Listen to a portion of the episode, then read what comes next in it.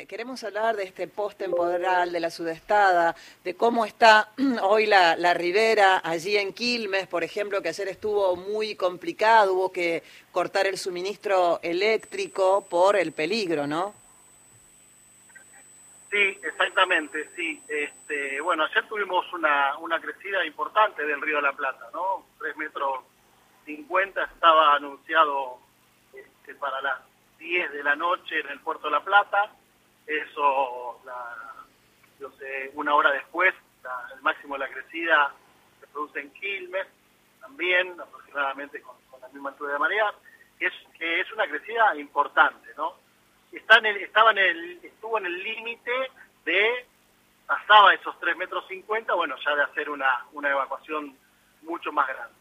Por eh, suerte no pasó, llegó, llegó a esa altura nada más, y los municipios más afectados son, los municipios que frecuentemente están afectados por la crecida, que son aquellos que tienen población en la ribera, ¿no? Como Ensenada, Quilmes, San Fernando, Tigre, también ayer hubo evacuados en, en Zárate y también algunas situaciones en, en Escobar. ¿Hay evacuados eh, a, hoy todavía aún? ¿Hay gente no, Al momento, ahora yo no tengo los datos, porque eso digo, todo hay que todo lo que hacemos es la, coordinación y la asistencia a los municipios cuando ellos lo solicitan, ¿no? Este, después, digo, como en todos los casos, digo, todas estas tareas están en cabeza del intendente o la local, ¿no? que viene a ser el, jefe en última instancia de la defensa civil local. Así que no tengo el último dato, pero este, yo estimo que salvo, como pasa siempre, algunos casos particulares que tienen que ver también con alguna situación socioeconómica complicada de la familia, de la vivienda, ya todos habrán regresado a su casa ya a la madrugada, ¿no? una vez que se produjo la bajante. A la eran las doce y media, una de la mañana, ya empezó a bajar el... Ah, esa hora, esa hora fue el pico. No, no, no, decía a las 10, según dónde. El pico va variando, o sea, crece como desde, desde La Plata hacia el norte, ¿está bien? Sí. Entonces vos tenés a las 10 de la noche el pico en el puerto de La Plata, a las 11 en Quilmes, a las 12 en el puerto de Buenos Aires, y así va subiendo. A las 2, nosotros volvimos ayer de Bahía Blanca y fuimos para Quilmes, a, hemos llegado a la 1 de la mañana, y ya había, había estaba estacionario, ¿no? Ciclos así. Hay, una, hay un pico de marea, dos horas el río se queda estacionario, o sea, no, no sube ni baja, eso sucede todos los días, y luego empieza a descender. Fabián. Lo que había que ver, sí. Una consulta. Tiene, bueno, obviamente el foco está puesto en lo que pasó en Bahía Blanca, luctuoso, terrible, eh, trágico.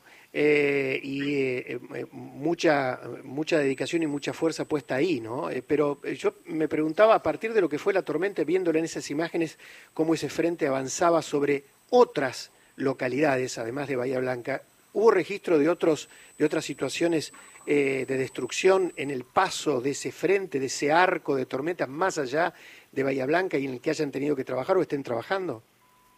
Sí, fue a lo largo casi toda la provincia. O sea, empezó, en realidad fue toda la semana.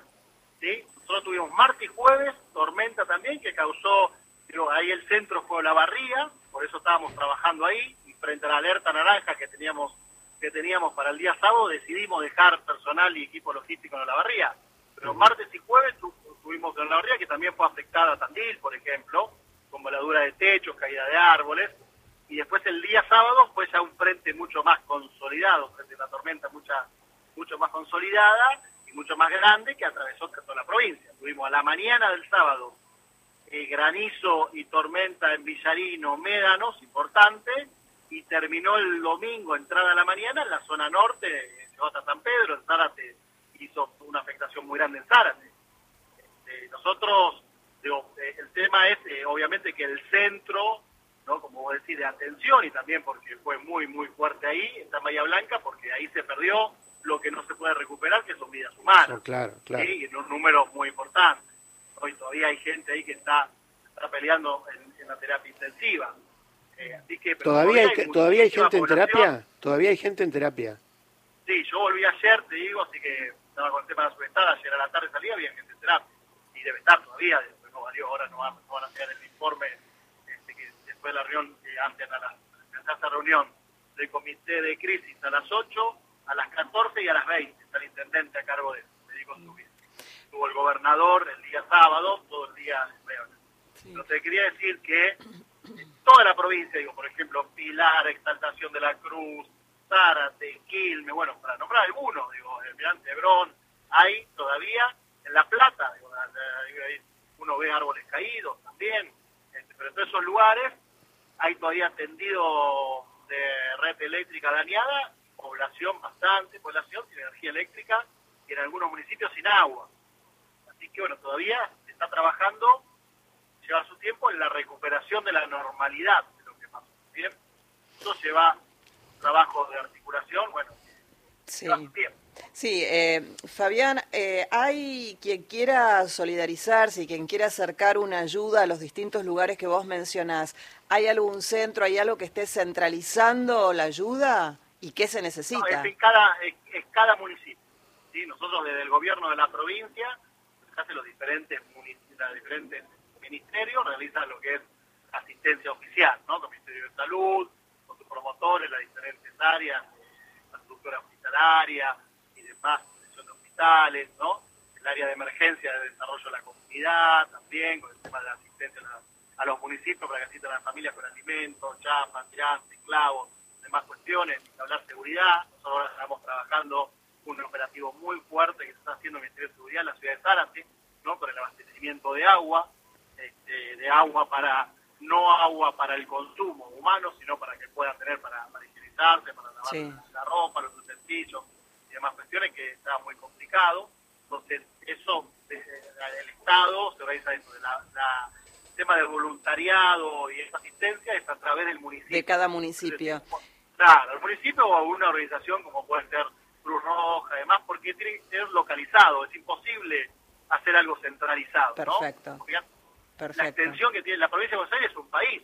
nosotros mm. para ir desde La Plata a, Bahía Blanca tardamos siete horas. nosotros llevamos vehículo liviano, un camión con asistencia y, en, y la tormenta que había el otro día y te tarda 12, 15 horas. Sí, por supuesto. entonces, eso hay que hacerlo bien, hay que hacerlo bien centralizado. Fabián, ¿y hay registro, eh, si bien como vos bien decís es amplia la zona, pero hay registro de alguna familia que haya quedado sin vivienda producto del temporal?